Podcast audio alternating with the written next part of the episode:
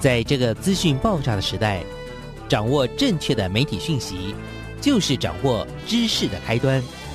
不论是电视、报纸、杂志、广播，还是像网络一样的新兴媒体，都欢迎来做客。媒体来做客。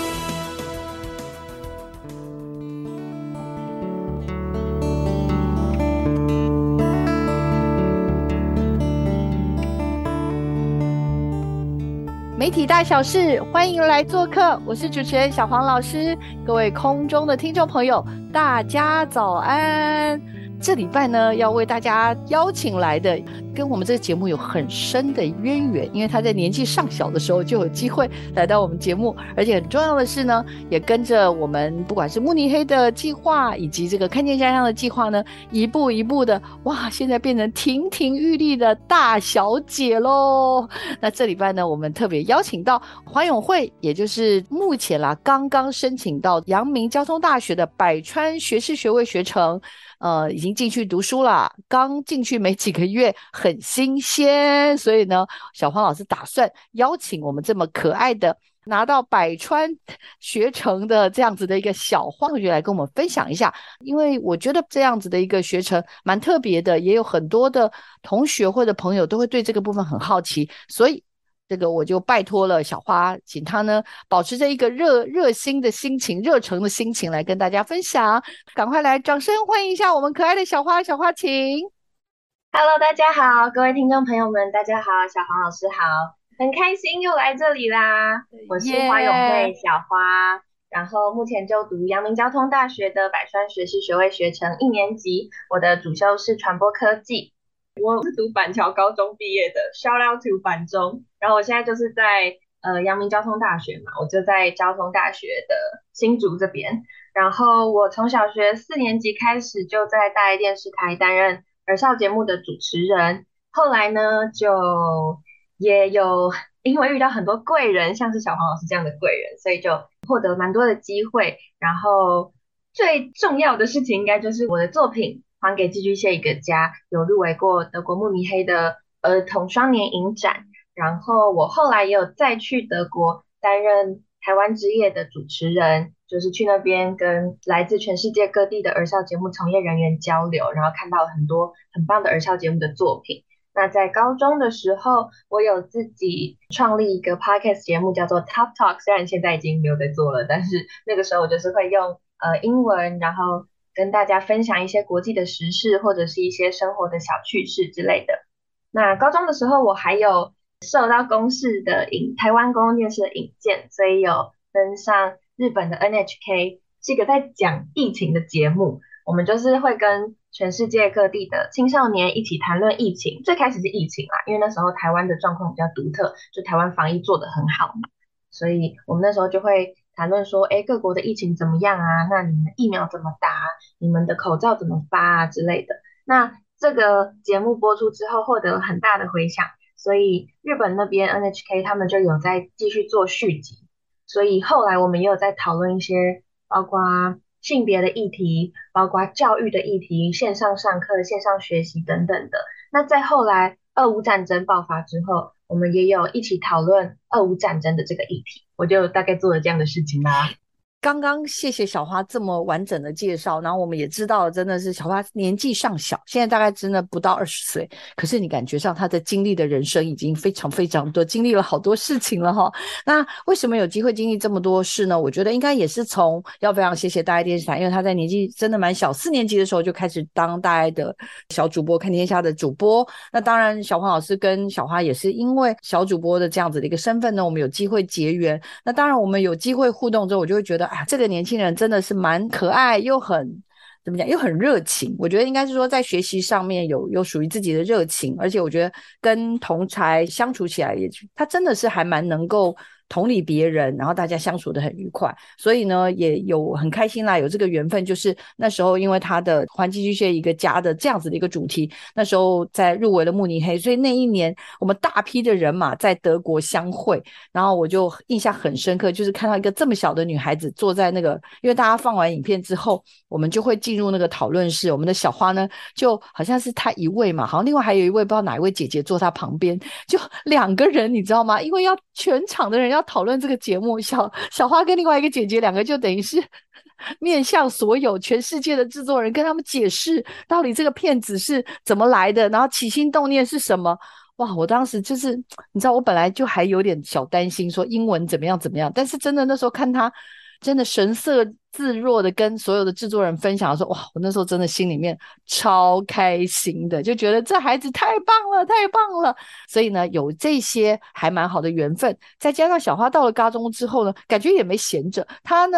在板中好像念的是呃资优班吧，我记得，所以他也有很多很多在这个学习上，除了课程上的学习，他自己也有一些很多延伸，他自己做的一些多元的一些。”发展，那我不确定这样子的一个。背景是不是也让他后来有机会成为呃百川学士学位学程的一个一个申请计划的一种呃很重要的一个基础？因为我们大家都知道，像阳明交通大学百川学士学位学程一个特别的一个计划，其实很多大学陆陆续续都推出了。可是不管是像是呃清大有所谓的清大学院学士班，然后成大也有，中山也有，东华也有。可是阳明交通大学的口碑，百川的这个学士学位。的学成这个口碑是一级棒的，所以我们要不要让小花来跟我们聊一聊？好了，嗯，到了高中做了蛮多事的，那怎么会想到要申请这个百川？因为大家都觉得百川不好申请，全国好像只能入选三十个人，这真的是相当的不容易。来，我们让小花跟大家好好的分享一下这个部分。对，的确是蛮不容易的，但是，嗯，其实我觉得特殊选材这条路哦。大家都会说很像是在赌博，我自己走过来的确也觉得很像在赌博，因为像是嗯交大的百川学士学位学程，就那时候每一年大概都是五百到六百个人报名，然后只选三十个人，然后像清大的清华学院学士班，因为这两个都是不分系嘛，然后清华学院学士班去年的名额是四十个，然后有七百多快八百个人报名。所以竞争真的非常激烈。然后，如果要我自己给特殊选材这条路这个管道下一个注解，我 会说，就是一个人人有机会，个个没把握的一条升学管道。然后这一路走来，我觉得也蛮孤单的，因为我自己是读普通高中，然后我是读语资班，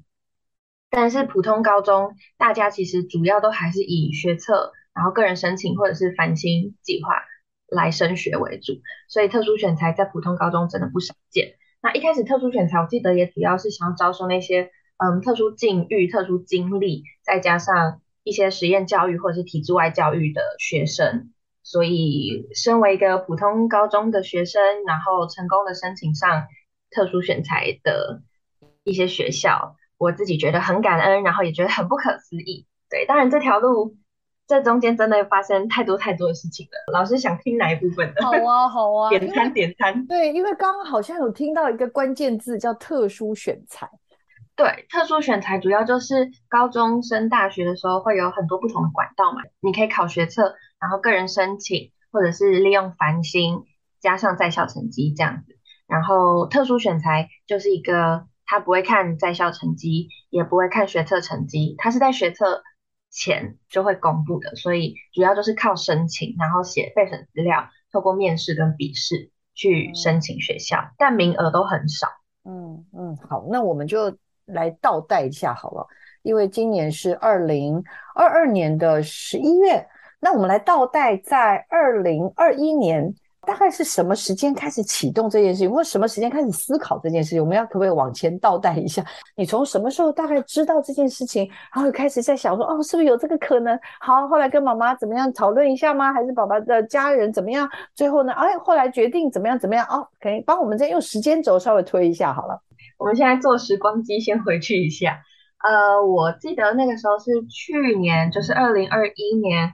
五六月那个时候开始是疫情最严重，然后就开始在家线上上课。然后那个时候其实我状态非常不好，因为我觉得很焦虑，就是身为一个高二的学生，然后我要准备学测，同时还要顾学校的段考，然后我又有这个想法要投特殊选材。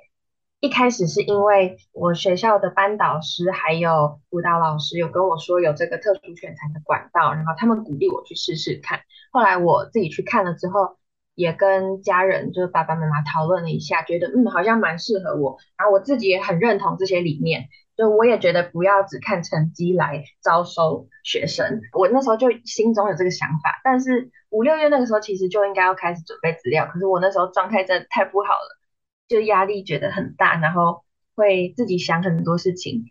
所以我那时候其实根本还没有动工。然后我到了放暑假，暑假之后也真的应该要开始写，但是因为那时候同时又要准备学测，所以其实也没有过多的时间。我暑假就是大概先把一些基本资料，像自传啊，然后照片啊，把自己的经历整理一下。我真正开始写那些资料跟准备。应该是九月的时候，可是我觉得这样其实很赶，因为特殊选材时程通常都是，呃十月的时候收件，十一月的时候会公布一阶跟二阶，就是有一些学校会有笔试面试这样，然后十二月通常就是十二月的时候会公布有没有录取，然后如果录取的话，你就可以直接放暑假放到隔年你要入学的时候。所以我那时候是九月的时候才开始疯狂的赶资料，就每天除了学校有一堆模拟考哦，是真的，因为我读普通高中，然后板中也不是什么太烂的高中，所以就一堆模拟考。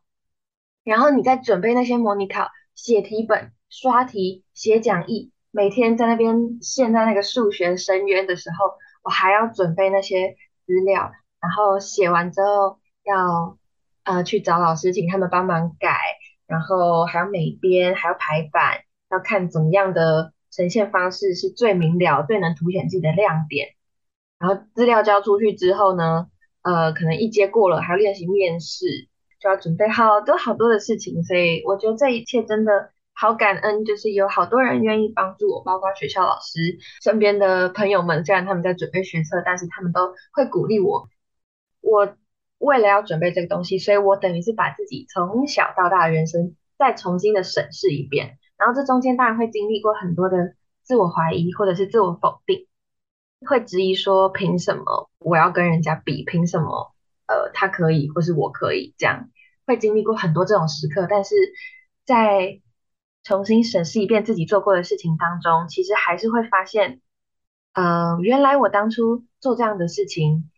有这样子的收获。或者是原来我当初是抱着这样子的热情去做的，那我现在还拥有这个热情吗？我是不是不小心在成长的过程中有把它遗落在某个地方呢？就是重新走过一遍，我觉得又可以重新的捡起很多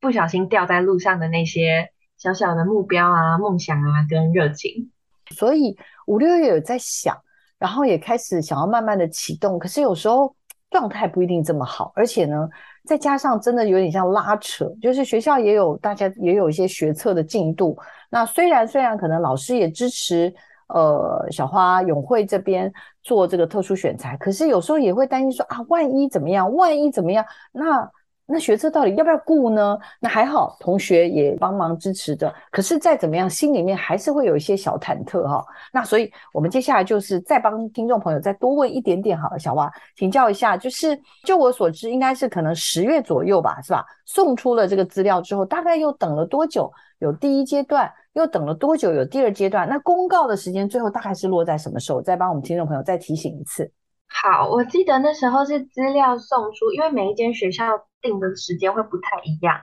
但资料送出之后，大概两三个礼拜，然后会有一阶的结果，然后一阶的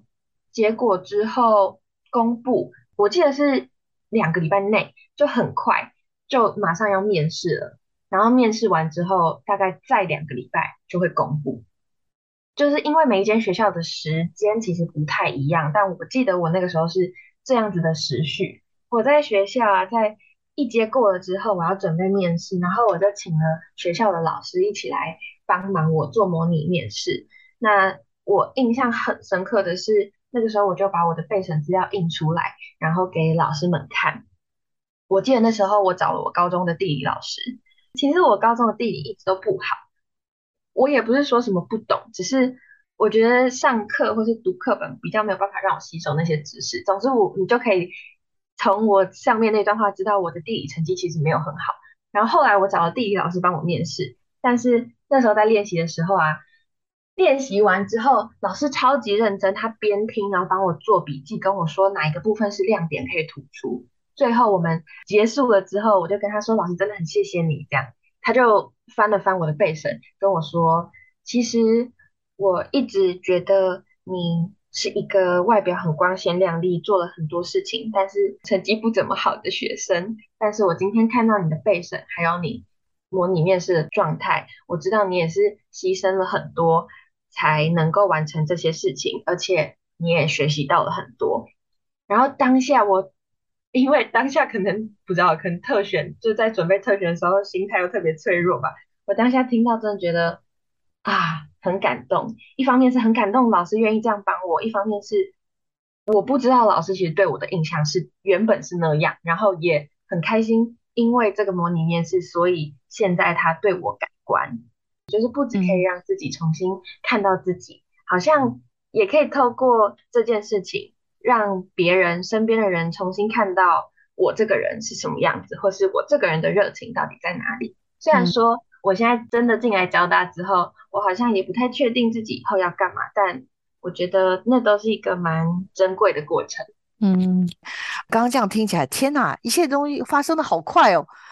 然后，但是当然，最后的结果是让人开心的了哦。过程中一定有很多的挑战、挫折，然后当然也是自己稍稍做一点点盘点，就是说，到底你觉得自己胜出的关键是什么啊？因为我真的会蛮好奇，就是说，因为像今年我们也是会有一些同学想要走，呃，这个特殊选材，那试试看百川或试试看就是类似的计划，可是好像会有，就是会担心自己突然间会失去自信，好，还是说会突然间就是会觉得。我真的就是很厉害，就是到底在这个过程当中，你知道吗？就是会有怎么样的自我对话？小花愿意跟我们分享一下吗？然后你觉得自己大概有可能胜出的关键大概是什么？我觉得小黄老师真的很会问问题，果然是资深主持人哦，真的。因为在准备的时候，真的会有很多很多自我的对话。我觉得小黄老师刚刚真的完全讲到那个点上，因为我我在准备的时候，我就是想说。我都做了这么多事，他们不选我，要选谁？但是你马上又会有另外一个声音跟你说，可是还有很多人更厉害啊，他们凭什么要选你？然后又会有另外一个声音说，可是我做过这个，做过那个，然后其他人没有，哎，就是会有会有一直拉扯。另外一个声音肯定会说，但其他人也做过啊。那你在这个领域，你觉得你很棒，可是如果呃就论专业知识的话，你有吗？或者是如果要考试什么证照啊，什么比赛，你很厉害吗？你得过什么世界的比赛吗？没有啊。总之，我真的觉得在准备特选的过程中，心中的那个小天使、小恶魔吗？他们之间的对话是每一分每一秒都在发生的。你很想要肯定自己，但是真的没有办法。但是你觉得很低落的时候，你又会觉得好像要给自己打气，给自己信心。持续不久，马上又会溃体。这样，这也是我觉得我在特选当中学到最重要一件事情，就是。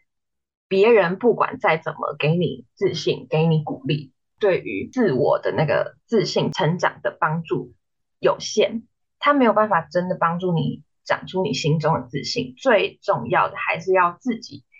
真的看清楚了自己哪里好、哪里不好，然后试着去肯定自己好的那一部分，跟朝还需要努力的部分前进。我觉得这个是我在申请特殊选材中学会的很重要的一件事情，因为。可能在我们的文化里面，别人称赞我们，我们就会觉得啊没有啦，或者是我觉得我蛮厉害，但好像也没有很厉害，会一直拉扯。可是我觉得我们还是要试着去肯定自己，然后知道自己的不足在哪里。其实我也不知道为什么会上诶，而且我觉得我身边的朋友们 都很厉害，大家都很厉害，大家好像都不知道为什么自己会上。哎，真的吗？我想对，但是我想分享的是。呃，那个时候我刚进来百川的时候，然后我们我们百川的导师叫做安晴之老师，然后他就跟我们分享一句话，他说：“我们把你们选进来，一定是看到你们的某一些潜力，所以你们也不用特别想说我是怎么被选进来的，我以后要成为什么样的人，我在这个框架之中要怎么长。”他说：“不用特别去想这些事情，因为我们选你们进来，就一定有我们看到了一些什么，所以你们。”就是做最原本那个样子，然后朝你们想去做的那样子发展就好了。我那时候听到这句话，我真的觉得心里暖暖的，因为那时候刚开学，刚开学看到身边很多很厉害的同学，我就觉得啊，也不知道自己到底是做了什么才会被选进来，或者也不知道自己以后要干嘛。这个这可能后面会再提到，因为我觉得百川，呃，它本身不分系，我目前听到的是，也不止百川有这个问题，是很多不分系都会有这种。无家可归的那种感觉啦，没有一个很特定的领域，或是没有一个很特定的系所，这就蛮好的，在选课上自由比较大，但是有时候也会觉得好像学不精，或者是没有一个归属感的这种感觉，身份认同上面的一些小小的烦恼。好，但是呢，我那时候上了之后，其实有跟我爸妈讨论过，我觉得我会上是因为我的经验是从小。就开始累积的，就是我小时候去大台，也不是爸妈推着我，是我自己主动看到电视上的跑马灯在写甄选，我就拉着妈妈跟我说，可不可以带我去？这件事情本身就是一个主动的了。然后后来接触到了很多机会，其实也都是我自己决定。然后我做了这些选择之后，我也很愿意为这些选择负责，因为我爸妈其实从小就跟我说。你想做什么都可以，但是你要为自己的选择负责。包括我之前那个拍节目，也有拍到不想拍，或是遇到自己不喜欢的人，就觉得我不想拍，不想录了。我爸妈都跟我说可以，但是你做了决定之后，你就要自己负责。所以我觉得我从小被培养的这种观念，帮助我蛮大的。包括自己要主动去寻求机会，跟嗯积极的去面对所有的机会，然后遇到想逃避的时候，要想清楚。没有人可以帮你做决定，但是你自己做了决定之后，你就要负责。这个是我觉得我有在我的这些经历里面呈现出来的特质，然后再加上我自己也不只是有媒体方面的一些小小的经验，就我自己主要是两个领域，就是媒体跟语言，因为我对语言也很有兴趣，然后语言有也有参加过一些语文竞赛，然后除了参加比赛之外。可能会比别人更突出的，因为语文竞赛很多人都参加过，可能会比别人更突出的是，我还有运用自己的语言能力去结合我的传播能力做一些创作或者是作品，包括 podcast 节目，然后我有去做小论文，语言学的小论文，也有去做自评分析的，然后包括疫情的这种，就是我当初在做的时候是也没有特别要想要干嘛，但我觉得是我在回顾的时候会发现，嗯，原来我好像。默默的也结合了我的这些能力去做一些更不一样的事情。刚刚呢，前面有讲到，就是我觉得我会胜出的原因，是因为我有表现出我的主动性，然后我是从小开始累积我的经验嘛，所以代表说我对呃自己的领域有一定的熟悉度跟专业度。那我觉得最后最重要的是，除了我自己的案例之外，我自己看到身边呃我的百川的同学们。有一些人其实也没有得过很多的比赛，或者是那些我们会觉得哦非常厉害的经历。但是我觉得很重要一点是，他们都有在他们的资料或是透过面试的时候讲出、写出他们对于这些领域的热忱。嗯，我觉得这是很重要的。就有时候也比起你在那边说什么，呃，我对于什么人文非常具有关怀，你还不如直接写说。我从小其实就非常的喜欢人类学，虽然以前没有很多的经验，但是我以后就是想要结合我的什么什么什么能力，朝这个方向发展。我会观察到被选进来的大家的那个热情，跟那种对于大学想要钻研的领域的那种真心，还有很纯粹的那种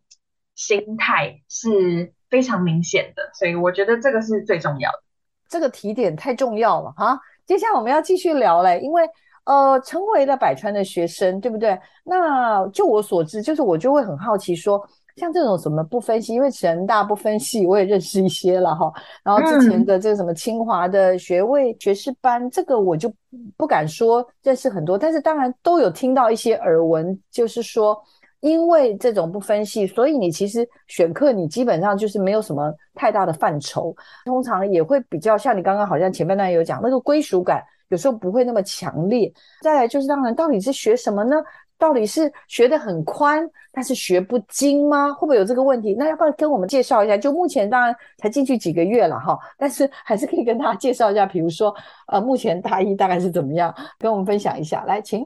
其实我最开始会。投部分系，我那时候是投了三间，交大百川、清大的清华学院学士班跟师大的社教系。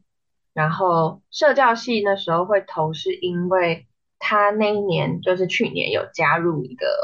媒体传播的一个领域，所以我想说，那我就可以去投投看。但后来我是被取一，然后我是清华学院学士班跟交大百川都是正取。嗯，我觉得我对部分系最大的向往，就是因为我虽然对于媒体领域、语言领域有热忱，也有经验，但可能跟很多高中生的想法一样，也都还不知道自己以后要做什么，所以就也会很希望自己能够透过部分系来探索。然后最吸引我的，应该就是部分系的修课制度，但这两所又有点不一样。像清华的清华学院学士班，它就是除了特选之外，也有很多学测好像也可以考进去，这个班也是不分系的，就是很多不同管道都可以进到清华学院学士班。然后清华的是大一不分系，就是让大家探索，大二之后就分流到那个系，所以你大二之后就会变成那个系的学生。但像我们百川是大学四年都不分系，不过我们还是要选自己的核心课程，就有点像选主修的概念了。我自己的核心就是传播科技，那在选课上面呢？这时候我又有点想跟大家分享一些小故事了。嗯，我那时候刚进来的时候，刚开学，我其实就遇到一个蛮大的困难，因为有一些系的教授，他们对百川没有这么的认同，或者没有这么的了解，或是他们对于百川的学生会有一些既定的刻板印象。有鉴于这种原因呢，嗯，在还没有认识之前，可能这些教授就已经对我们下了一些小小的评论。然后在修课上面就会遇到一些小小的阻碍或者是困难。那我自己会觉得刚开学就遇到这种事情，我那时候真的很难过。但学长姐或者是老师也都跟我们说，要自信自尊的活着，因为大家也都还没有认识，所以就是真的去上了那门课之后，认识了那些教授，认识了那些老师，彼此才能用自己的。态度或者是专业来去沟通，当然一开始就遇到这种事情，我就觉得超鸟的。我才大一耶，我刚进来，然后来这边吹风，什么都还没适应，就给我遇到这种事。但现在也很好，就是现在也都慢慢的一切上轨道了。不过我自己觉得还是会有一点小压力，是因为是百川学生，所以大家可能都会呃，有些人听到哦你是百川的，就会说那你是靠什么进来的？或者是说哦，所以你没有考学测吗？这种的，当然知道他们可能。没有那个意思，但有时候听到还是会觉得哦，会觉得好像我跟别人有这么一点点不一样，但我好像也没有要跟你们不一样啊的这种感觉。然后在上一些课的时候，也会觉得因为这个身份，好像变得更需要去证明自己，或者是嗯，更需要花一些特别的力气去跟其他系的同学混熟。之类的，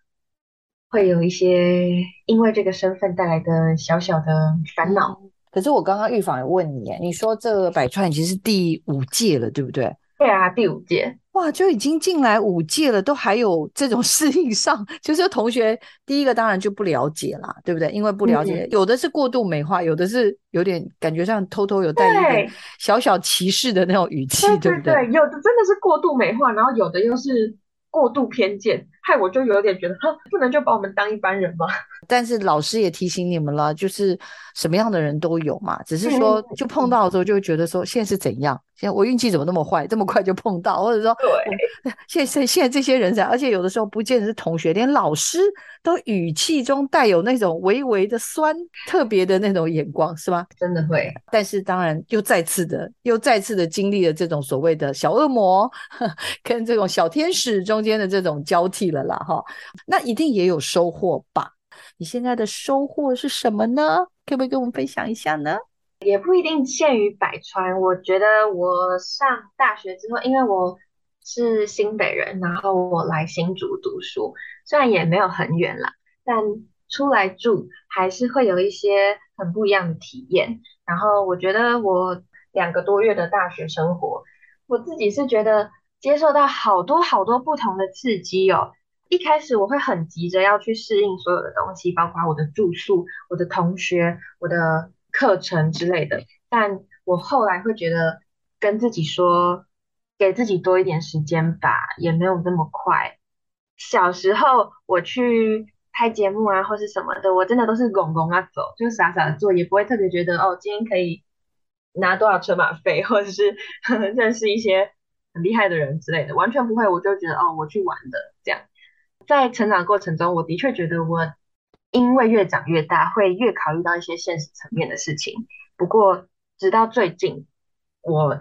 又在思考，哦，因为我们百川每个学期都要做专题、专题探索。然后，我最近在做专题的一些计划的时候，我才又觉得，嗯，但好像有些事情不要把它想的这么功利，或是目的导向，反而会让自己过得比较。快乐或是比较轻松，有时候傻人有傻福，好像狗狗啊走，专心的做好自己眼前的事情，先做了，再发现自己喜欢什么不喜欢什么。总的来说，我觉得就是不管是是不是升大学，或者是听众正在经历一个新的环境、新的自己的状态，都希望可以给自己多一点点的时间，不要急着去要让自己接受所有的东西，但是你接受了之后。你自己再给自己多一点点的时间去跟自己相处，然后适应自己身边的那些新的刺激，让自己过得舒服一点啦。小花好像，呃，也不是说马上长大了，但是感觉上进入到一种，就是从原来的那个就是很天真的傻女孩呢，好像开始进入到一种可以开始跟自己自我对话。百川其实也带给我蛮多的，虽然现在才两个月，可是我会觉得，因为这个身份，我受到了很多不一样的评论、意见跟标签。但是我也是因为这一些，所以才会开始去思考说，所以他们讲的话对我来说真的很重要吗？那我自己又是怎么看自己的，或是我到底想要什么？虽然说我觉得我现在好像也没有一个很清楚的答案，不过我的确蛮感谢。我在大学遇到目前遇到的这些事情，因为我觉得它有让我开始在思考自己关于自己本身，还有自己怎么跟身边的人相处的一些事情。哦，跟大家听众朋友报告，就是因为我真的觉得，从上周大宝的分享，大家应该就知道说，大宝其实在看见家乡这个计划里面，他也看到了一些亮点。那小花就更别说，小花就说什么，到底是看见家乡看见我，还是我看见看见家乡，是不是 对一个那种啊的那个绕口令？等一下你自己说好了。然后，但是我觉得最难能可贵是小花呢，在二零二二年呢，又再次跟普思云合体，然后呢。为我们主持了《听见家乡》这个节目，真的，我真的非常非常的感激，我真的觉得他们主持的非常好。所以虽然他们是我的打对台，但是我还是要称赞他，我还是要推一波他们。好了，时间交给你了，快点。呃，好，那我先简单讲一下当初为什么会加入《看见家乡》这个计划。哦，其实也没有为什么，就是被小黄老师推坑。就是呃，二零一九年的时候，那时候我哇，我那时候才国三升高一耶。然后小黄老师问我说：“嗯，我们这里有个听见家乡的计划，你会不会有兴趣呢？”我记得我一开始好像还婉拒了，就说：“嗯，我很想要啊，但是我不太确定自己可不可以，有没有这个能力。”然后小黄老师就说：“哎呀，没关系啦，就来玩玩看嘛。”我就自愿跳进去了。跳进去了之后呢，二零一九到今年二零二二，就一直待在看见家乡这个计划。然后一开始担任客户组的伙伴，后来也有担任。嗯营队课程，还有成果发表或是一些活动的主持人。嗯，然后在今年，哎，夜配时间，夜配时间，就是二零二二啊，我跟蒲思云有一起开一个听见家乡的 podcast 节目，我们主要就是在记录看见家乡这个计划。然后今年很特别，是因为疫情，好，也不能说特别，有点讨厌，因为疫情，所以那一些小朋友们就没有办法聚集在一个地方互相认识，然后一起上课，就变成是我们工作人员要下基地去教他们。所以，我们这个听见家乡的 Parkes 团队真的就在暑假的时候环岛，我们就环岛，然后去每一间基地学校采访那些基地小导演们，然后我们也有采访回流小导演们，但是回流因为很多都住太远，什么小琉球啊，或者是什么草屯啊那种的，那种有点太远，所以我们就是线上访，然后也有访问计划的老师，呃，包括蒲彦光教授，还有。那个小黄老师，总之呢，就是一个蛮不错听的 podcast 节目啦，大家可以去听听看。如果你对于看见家乡计划有兴趣，或者是想听听看我们怎么跟小朋友采访，他们怎么拍出这个家乡纪录片，都可以去听听看。然后，如果各位听众朋友们有兴趣的话，可以去我们听见家乡 podcast 节目的资讯栏找那个投稿信箱，投稿你的家乡故事给我们，我们就会在节目里面。播放，或者是你也可以用写的，我们帮你朗读出来，就可以跟大家分享你的家乡故事。你你现在觉得你跟他们之间，不管是第一次来参加的基地学校的小导演，或者像这些回流的小导演们，你看到他们，你感觉跟他们的关系是什么？我有点好奇。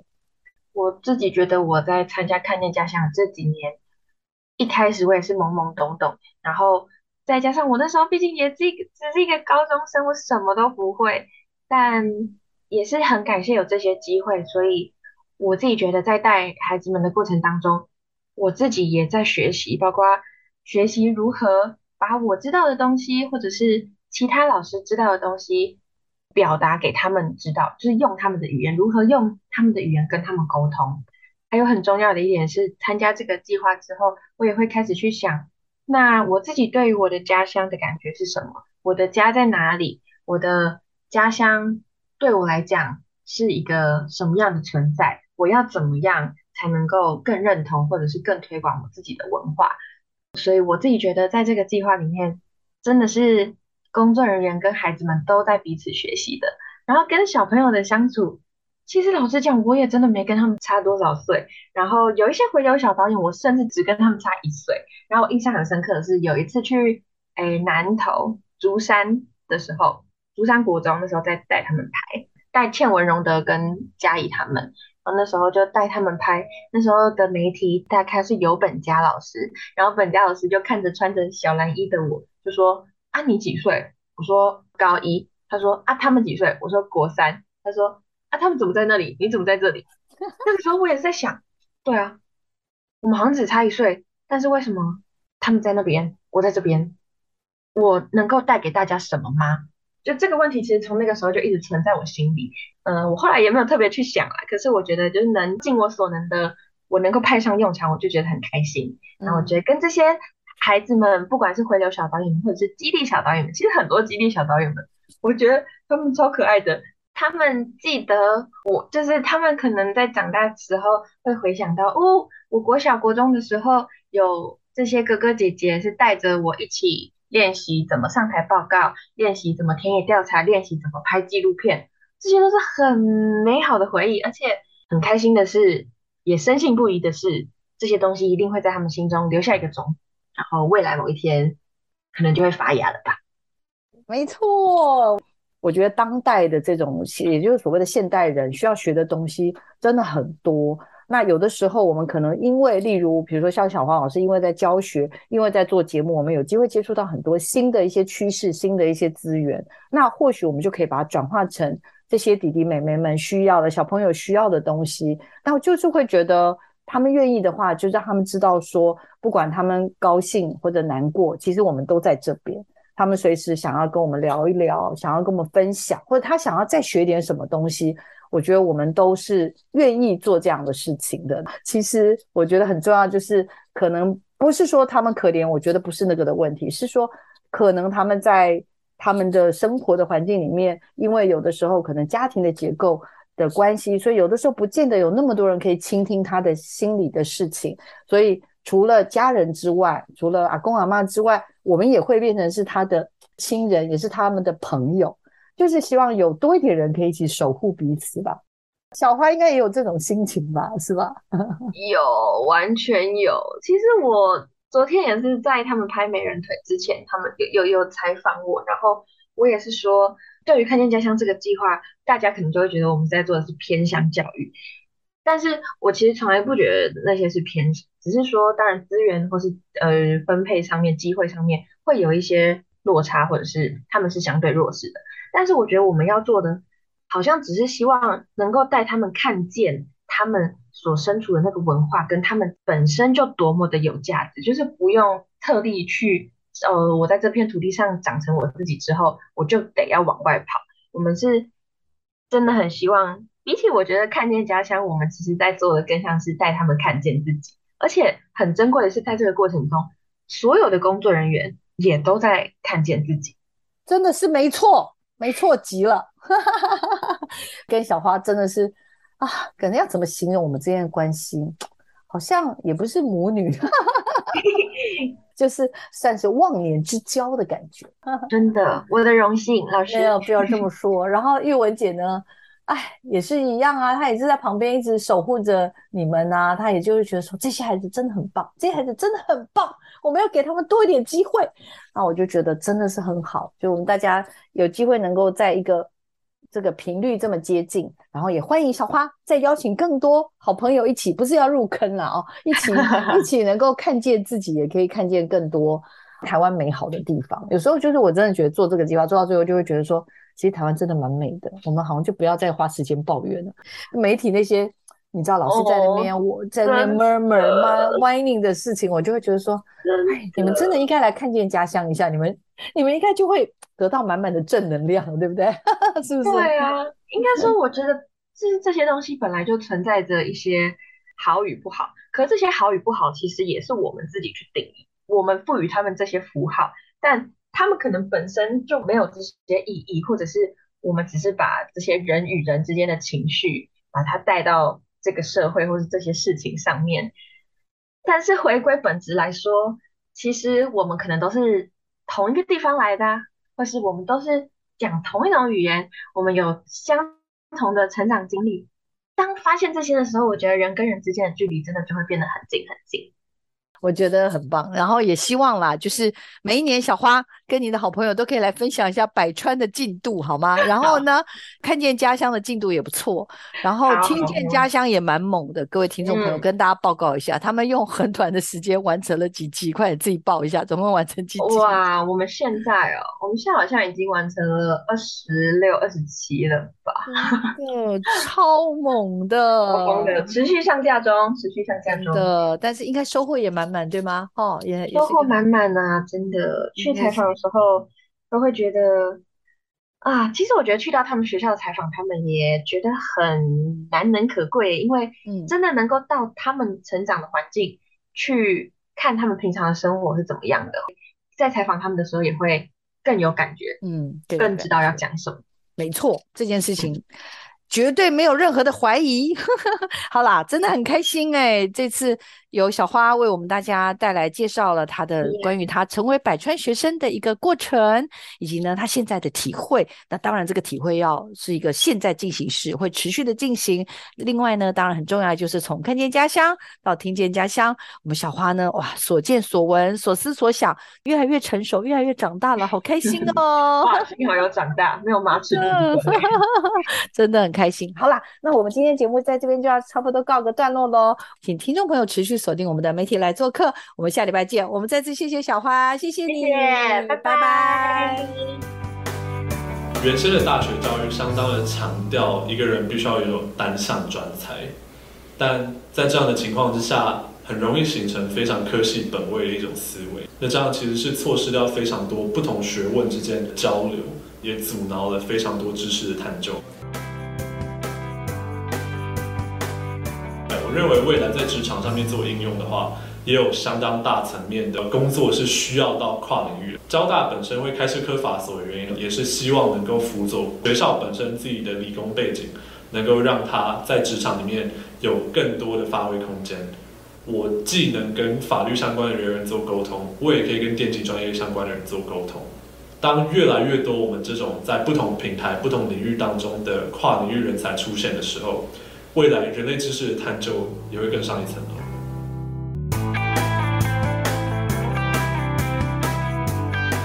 大家好，我是花永会小花，目前就读阳明交通大学百川学士学位学程一年级。那我现在来跟大家介绍一下什么是特殊选才。特殊选才主要就是一个升学的管道，高中升大学的管道。那主要是针对具有特殊才能、特殊经历、特殊境遇或者是弱势学生所举办的入学管道。那特殊选材主要是希望招生能够多元化，成绩不是唯一的升学标准，就是希望学生能够呃靠自己的一些在专长领域上面累积的相关经验来申请大学。那所以基本上各校系他们可以依照。自己所需要的资格来定定他们的选材标准，有一些是不分系，有一些就是会呃某一个特定的系所，然后开特定的名额，不过名额通常都非常的少，希望非常的渺茫。但是特殊选材举办时间是在学测之前，所以参加特殊选材的学生是不需要进行学测，然后不需要学测成绩的，那大多数都是靠缴交备审资料，还有口试，就是面试。比较少会有一些学校会以笔试进行，像是交大百川就是备审资料，口试笔试都要哦。希望这样有让你了解到什么是特殊选材哦。